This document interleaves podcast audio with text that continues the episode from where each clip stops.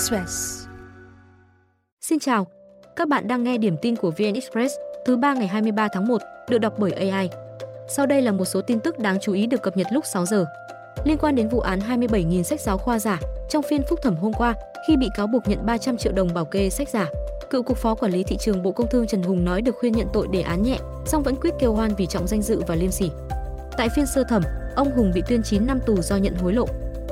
Theo bản án sơ thẩm, sau khi bị phát hiện in 27.300 cuốn sách giáo khoa giả, bà Cao Thị Minh Thuận, giám đốc công ty Phú Hưng Phát cùng Nguyễn Duy Hải, một lao động tự do nhờ ông Hùng tha. Đổi lại, bà Thuận sẽ chi 400 triệu đồng. Sau trao đổi với Hải, ông Hùng hướng dẫn thay đổi lời khai về nguồn gốc, chuyển thành sách do người khác mang đến ký gửi. Nguyễn Duy Hải liên tục vắng mặt trong phiên phúc thẩm từng bị hoãn hôm 20 tháng 12 năm 2023 và cả phiên hôm nay. Theo cựu cục phó Hùng, khi nhận được phản ánh về sách giả đã trực tiếp báo cáo với cục trưởng, thông tin này hoàn toàn bí mật và còn dặn sẽ trực tiếp dẫn tổ công tác đến hiện trường bắt quả tang. Cựu cục phó khẳng định luôn gay gắt với sai phạm của công ty Bà Thuận. Quay lại cáo buộc nhận hối lộ, ông Hùng khẳng định chưa bao giờ và sẽ không bao giờ nhận tội. Hôm nay, phiên tòa tiếp tục làm việc. Sở Xây dựng Thành phố Hồ Chí Minh vừa kiến nghị xây thêm 6 công viên, tổng diện tích gần 800 ha thuộc thành phố Thủ Đức, huyện Củ Chi, quận 12, Bình Tân và Bình Thạnh. Trong đó, lớn nhất là công viên Sài Gòn Safari ở huyện Củ Chi, rộng gần 500 ha, cách trung tâm khoảng 50 km. Trước đó, dự án đã đền bù 97%, nhưng đến nay vẫn chưa giải quyết dứt điểm số còn lại. Tình trạng tái lấn chiếm diễn ra phức tạp khiến người dân bức xúc. Riêng các công viên còn lại có thể được hình thành lên từ bãi rác được sử dụng theo phương thức chôn lấp, khu công viên cây xanh, thể dục thể thao. 6 công viên được đề xuất có quy mô lớn từ nguồn đất công hoặc đất trống, nằm ở nhiều địa phương. Toàn thành phố Hồ Chí Minh đang có khoảng 400 công viên, bao gồm công viên công cộng và trong khuôn viên khu ở với hơn 235.000 cây xanh.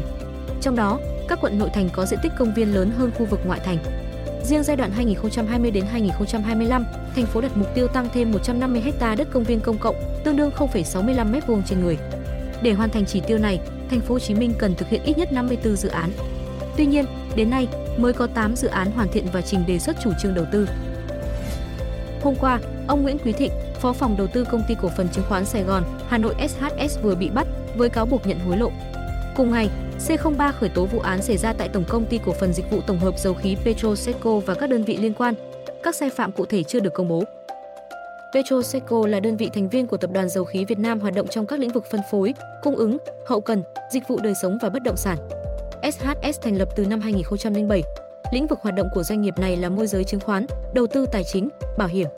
Kết thúc phiên giao dịch ngày 22 tháng 1, SHS giữ sắc xanh với giá 18.6, giao dịch hơn 19 triệu cổ phiếu.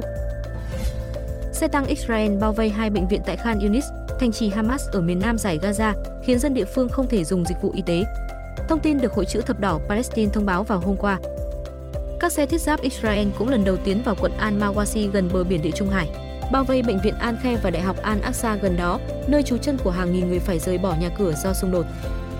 Theo nhân chứng tại bệnh viện Nasser, cơ sở y tế lớn nhất còn hoạt động ở giải Gaza, sự việc khiến những khoa điều trị chấn thương đang quá tải đến mức bác sĩ phải cứu chữa bệnh nhân nằm trên sàn và hành lang. Theo giới chức y tế địa phương, ít nhất 20 thi thể đã được chuyển đến bệnh viện Nasser trong đêm qua và con số có thể tăng lên.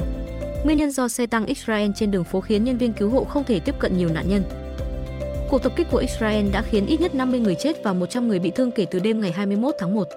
Theo cư dân địa phương, Khan Yunis đang trải qua những trận tập kích dữ dội nhất kể từ khi chiến sự bùng phát. Thông tin sẽ tiếp tục được cập nhật lúc 17 giờ.